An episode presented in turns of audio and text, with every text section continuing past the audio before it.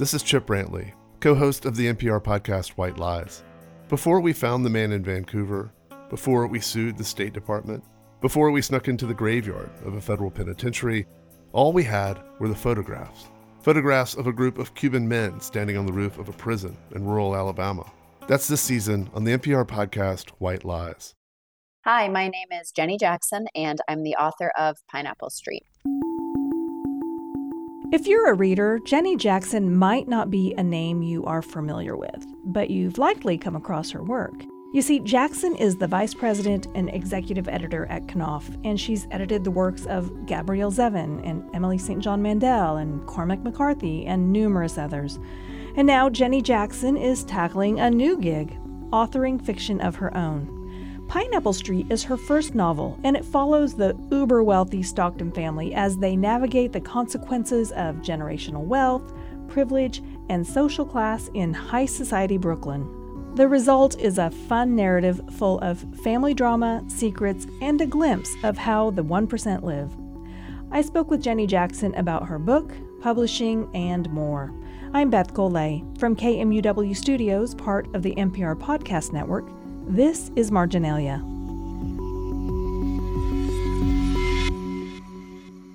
Can you give our listeners a brief description of Pineapple Street?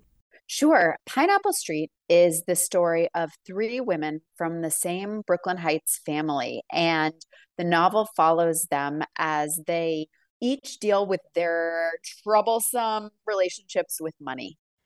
You know, one of your epigraphs is a quote from Truman Capote, and it reads, "I live in Brooklyn by choice." I actually didn't even realize Pineapple Street was a street in Brooklyn, that it's one of the three fruit streets. So where did the idea for Pineapple Street come from? And do you have a relationship with Brooklyn? Yeah, so I was actually living on Pineapple Street when I wrote the novel. I lived in Brooklyn for about a decade. And one of the things that always sort of struck me as funny is I moved to New York 20 years ago, and I moved to Manhattan, and I had that sort of unearned smugness of a New Yorker in Manhattan thinking, wow, I'm at the center of the world. And I was sort of raised on like Sex and the City and Paul Auster and like a million different influences that all led me to believe that Manhattan was sort of the center of the earth. And when friends would have a party out in Brooklyn, I would sort of roll my eyes about having to take the subway all the way out to Brooklyn. And then when I got married and had children, like everyone else, I moved to Brooklyn. But funnily enough, I think our whole cultural vision of Brooklyn has changed since then. You know, it's become incredibly cool and incredibly desirable. And also, the lifestyle in Brooklyn is pretty wonderful. So I think I have a really funny relationship with Brooklyn in that I'm so proud to sort of lay claim to it, but then I have to be honest that I discovered it late and had all the wrong ideas about it to start. The novel focuses on one family, the Stocktons. They have accumulated their wealth primarily through real estate, and it would be easy to rest with the knowledge that, you know, you're rich, but each of the three Stockton kids have earned college degrees, have or had difficult jobs, and have had to deal with, you know, weighty decisions of insulting a loved one by suggesting a prenup. So talk to me about this family. They have a gazillion dollars, yeah, but how are they different or similar to other families? Well, I think that a lot of what fascinates me here is dissecting our cultural relationship with money by generation. I think that each generation has their very own, very different attitudes towards wealth. And I think, you know, in writing about the older members of the Stockton family, Tilda and Chip, they're the boomers. And their relationship with money is a lot more straightforward and secure. They both come from affluent families. They mainly hang out with other affluent people. And they are not conflicted at all about having made money, even though, of course, making money is easier when you already have a big pot of it to begin with. And then we get into the sort of middle generation here in this novel, and those are the older siblings, Darley and Cord, and then Cord's wife, Sasha. And these characters are my age. They are in their 40s, and they're sort of on the edge of millennial and Gen X, what I like to call geriatric millennials. And they have a more complicated relationship with money in that they are just now sort of starting to question whether or not they've been given unfair advantages, you know, that they've seen sort of our cultural shift, and they have this sort of dawning awareness that maybe it's not actually all that earned when you grow up with, you know, this in the bank. You know, it's easier to make money when you have money. And then the third generation, the one that I think grows the most and is the most interesting in terms of their relationship with money here, is Georgiana, who's the youngest character. Georgiana is on the other end of the millennial spectrum. She is on the edge of Gen Z. And the kids this generation, the young people this generation, grew up watching Occupy Wall Street, and maybe they voted for Bernie or maybe for AOC. And they have a really challenging relationship with money. They think that capitalism is potentially suspect, and they think that inherited wealth is possibly immoral. And Georgiana has sort of been oblivious to much of this and then comes face to face with her own privilege over the course of this novel. So it's been interesting for me to explore their different relationships with it. And I think it's so easy to vilify the rich in fiction. I mean, in the same way that in real life, I think we revere the rich in ways that's inappropriate. In fiction, we do often pick on the rich. My goal here was to actually explore it all from a really human perspective, because I think that's a lot more interesting. Another one of your epigraphs is a quote from Zoe Beery from the New York Times. It reads, "Millennials will be the recipients of the largest generational shift of assets in American history, the great wealth transfer, as finance types call it. Tens of trillions of dollars are expected to pass between generations in just the next decade." Now, I wanted to talk about this because in your book, Sasha, who married Cord, she feels like an outsider because of her lack of generational wealth. Can you talk to me about this generational wealth that's happening and its continual impact? Yeah, I think that for Sasha, growing up in New England, I personally grew up in New England, generational wealth, of course, exists, but it was a little more under the radar. In New York, I think that the level of generational wealth is a lot more extreme. And Sasha is really coming face to face with it in this novel, because she's being welcomed into a family that has, on some level, always been trained to marry other people from their social class. And it's not something that's said out loud, but, you know, the logic behind it is, if you marry somebody else who has a lot of generational wealth, then you combine your assets and you continue to grow that generational wealth. On a social level, the attitude is, if you marry somebody from your class, there are not those uncomfortable things. You don't have to be so awkward about the prenup. You don't have to be so awkward about, you know, paying for so-and-so's education. You don't have to be so awkward worrying about whether they're going to be brothers and sisters and people coming out of the woodwork that are going to want loans all the time. There are just many reasons for this family to feel like they want to isolate themselves from those in other classes. Sasha was sort of oblivious to this when she married Cord, but she's not oblivious to it anymore. And being told subtly every single day that you're different and that it would have been easier if your spouse had married somebody from his own class starts to feel pretty terrible and pretty alienating. You know, as you mentioned, Georgiana is also, you know, dealing with the implications of this generational wealth. And she struggles with her position of privilege and tries to almost make up for it by working in the nonprofit sector. But she's still horrible to Sasha, her sister-in-law, referring to her behind her back as the gold digger. And before a certain point in the book, she hadn't stepped back to consider how her actions are harmful to others. She has other struggles that she's dealing with her own moral choices. Talk to me about Georgiana's complexity and how you create that complexity in a character. Well, I have to admit that Georgiana was maybe the most fun for me to write.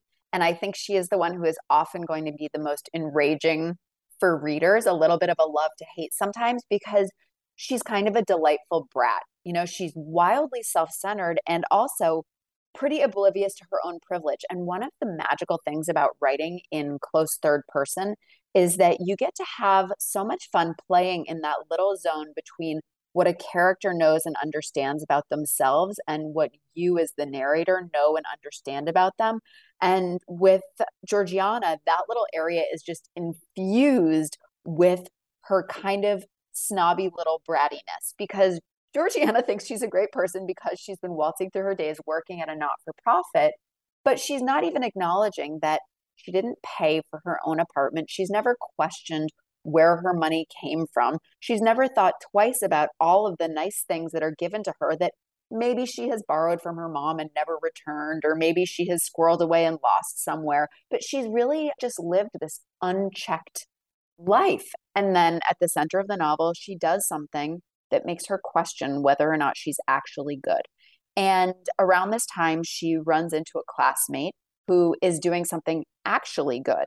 And she starts to see that money is not only a poison, money is also an opportunity. And there are lots of ways that we can make the world better, but people who have a lot of money have a great chance to do something important. And so Georgiana realizes in her very naive way that she has the chance to actually be good by using her money differently. The classmate that you're referring to, Curtis, he's even more rich than Georgiana, and he's giving it away. And I understand that's a thing. People, you know, rich kids are giving away their money. Yeah, I mean, I was so inspired by this piece to read about rich kids who are rejecting their inheritance or who are converting it into nonprofits, into charitable funds.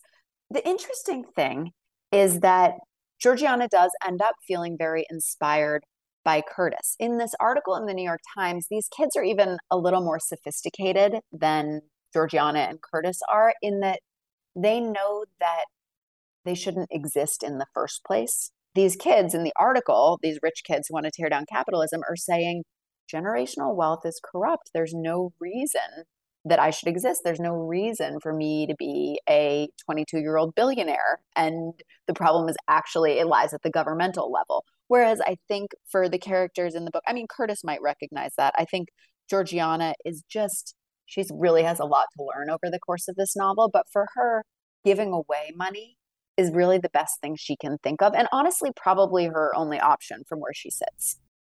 You know, I loved the main characters, but I loved the secondary characters just as much. And I think I'm thinking of Malcolm. Even though we really don't get to hear him speak much, we get to know more about him. So talk to me about your characters, how you decide who gets a voice, how you decide who gets to have an impact on the book and such.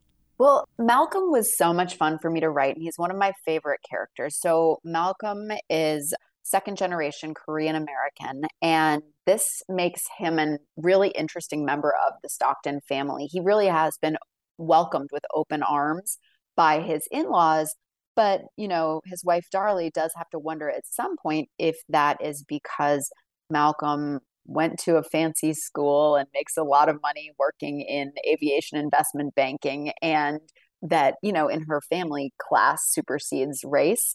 I liked writing about Malcolm and his relationship with Darley because they are so passionate. They're passionate about their interests. They met at business school.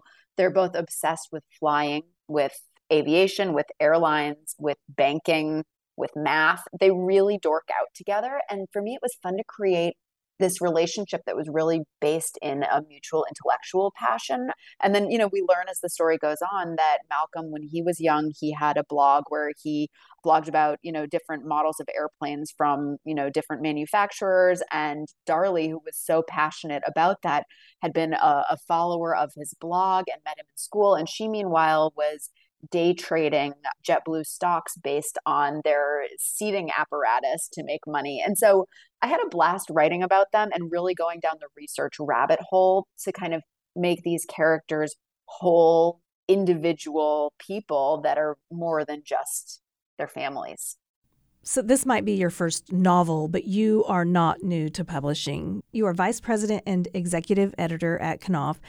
And I'm sure our listeners are familiar with your work as an editor, even if they don't realize it. I was reading yesterday's New York Times feature about you and was pleasantly surprised about how many authors I visited with on Marginalia who you have edited.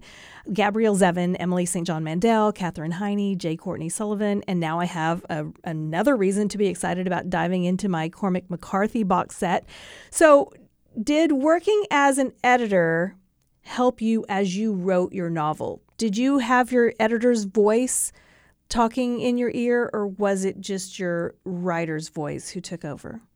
I think it definitely helped me. You know, I wasn't planning on writing a novel. This was a kind of surprise joy that I discovered from working from home. But I do think that unintentionally, I've sort of studied at the feet of these masters for 20 years, and I've learned so very much from them. I think, you know, J. Courtney Sullivan, who you've interviewed before, she wrote Maine, and she wrote The Engagements, and she wrote Commencement. All those books are rotating multiple point of view, close third person. So I've absolutely learned how to structure a book from Courtney. Catherine Heiny, who wrote Early Morning Riser, who you've spoken to, is one of the absolute funniest writers that I know. And I think I learned a lot about building a joke from Catherine Heiny. Catherine has this wonderful way of making her humor so character-based. She lets you really get to know who someone is, and then they say the exact thing you know they're going to say, and it just hits as so funny because she's made them so completely knowable to you. And also, I just think that she's wonderful at the sort of absurd comedy of domestic life, which is what I love and what I know that I was trying really hard to put into Pineapple Street. So I think that in those ways, it helped me so much to work with these amazing writers. I think when it came to editing the book, I was really surprised by how hard it was. I can't believe for 20 years I was so dumb about it, but I really thought that when my authors were reluctant to do edits, it came from a kind of like, oh, it's not fun to go back in, or, oh, it's hard to go back in. The thing I didn't understand that I do understand now is that the creative place that you write from is not always accessible. Sometimes you're really in that creative place, and this sounds pretentious, but in my head, I kept thinking of it like you're either in the river or you're not in the river. And when I was revising, I found it pretty hard to get back in the river. And now I'm done being pretentious, maybe, but now I understand sometimes when they have reluctance to write new scenes, it's not that they don't want to, it's that they can't quite snag that voice that they had when they were writing. So that's been fascinating for me. You know, to that end, did knowing how the sausage was made, so to speak, help you with the publishing process? I mean, I know the company is Penguin Random House, but Knopf is a Random House imprint, and Pamela Dorman Books and Viking are Penguin imprints. You were surprised by the editing process. Did anything about publishing your book surprise you? I think that I mean, it definitely helped me to know what the lay of the land was. And it really helped me pick an editor who I knew I was going to not just get along with, but learn from. Pam Dorman is amazing, and she's been doing this for 20 years longer than I have. So since I've been an editor for 20 years, I sort of knew that I would enjoy working with somebody who had been at it longer than me, or if not necessarily longer, who had some skill sets that I knew I just didn't have. And so that was really lucky, you know, to be able to look around at the field and say, oh yeah, her, I want to work with her, you know, so that was really wonderful. I don't think anything can prepare you for how vulnerable you feel on the page. And when somebody, you know, writes in the margin that your joke doesn't work, or a scene doesn't work, or they don't believe a character, like, I don't know how thick your skin has to be for that to feel okay, but I would sort of, you know, stomp around my apartment and feel all hurt about it. And then, you know, when they write in the margins, like, hilarious, or I love this, you know, you like buoy up like a balloon. It's really surprising and borderline embarrassing that you feel as thin-skinned and vulnerable as you do in this process. I understand that there's another novel in your future. There was a reference to it in the Times piece, I think, something to do with John Updike. Well, so I grew up in Ipswich, Massachusetts, which is this really beautiful seaside town north of Boston. And growing up, my friend was always sitting in church next to the writer John Updike. And when I go for runs, I always ended up by the house of his ex-wife. And then right just 2 blocks away from where I grew up is the house where he lived when he wrote Couples and the Rabbit novels. And so he has a big, long shadow in Ipswich. And I don't think that my novel will read remotely like Updike's, because that would be a wildly grand hope on my part. But I do think I'm interested in some of the things he was interested in when he was writing Couples. So I've reread it, and I'm tinkering away on a project that I hope I can pull off. So do you have any projects or editing projects you're excited about? Any books that are coming out that you want to talk about? I do. I have to mention The Rachel Incident by Caroline O'Donoghue, that I just know is going to be a very big deal. It's the first time her adult fiction has been published in the U.S. She's an Irish writer, And this novel is set in Cork in the early aughts. And it begins as this sort of fun friendship story about this young woman and her gay roommate, and they're broke and they work in a bookstore and they're trying to find themselves. And over the course of 300 pages, it turns into this incredibly sophisticated story about finding employment in an economic recession and about bodily autonomy at a time when it's illegal, and about love and about what we actually think we deserve in this life. And I'm so passionate about The Rachel Incident. Okay, so we have talked about a lot. Is there anything about Pineapple Street that you want to talk about that I haven't asked? Well, I guess I just want to say that one of the things, I published Kevin Kwan and the Crazy Rich Asians books, and Kevin told me that when he was writing, he kept a Post-it note over his desk that said the word joy on it. And it was a reminder to him to constantly be putting joy into the story to give the readers a sense of joy. And so I did the same thing with Pineapple Street. I wrote it at 5 a.m. I wrote it at 7:30 at night. I wrote it in the off hours of my day because I was just so intent on finding fun in a tricky time. And so I really hope that readers find fun in this novel too. Well, the novel is Pineapple Street. Jenny Jackson, thank you so much for joining us today. Thank you, Beth. That was Jenny Jackson, author of the book Pineapple Street, which was published by Pamela Dorman Books. Marginalia was produced at KMUW Wichita and is part of the NPR Podcast Network. Our engineers are Mark Statzer and Torrin Anderson. Our editors are Luann Stevens and Haley Krausen. Our producer is Haley Krausen, and our marketing coordinator is Carly Cooper. This is Marginalia, and for KMUW, I'm Beth Golay.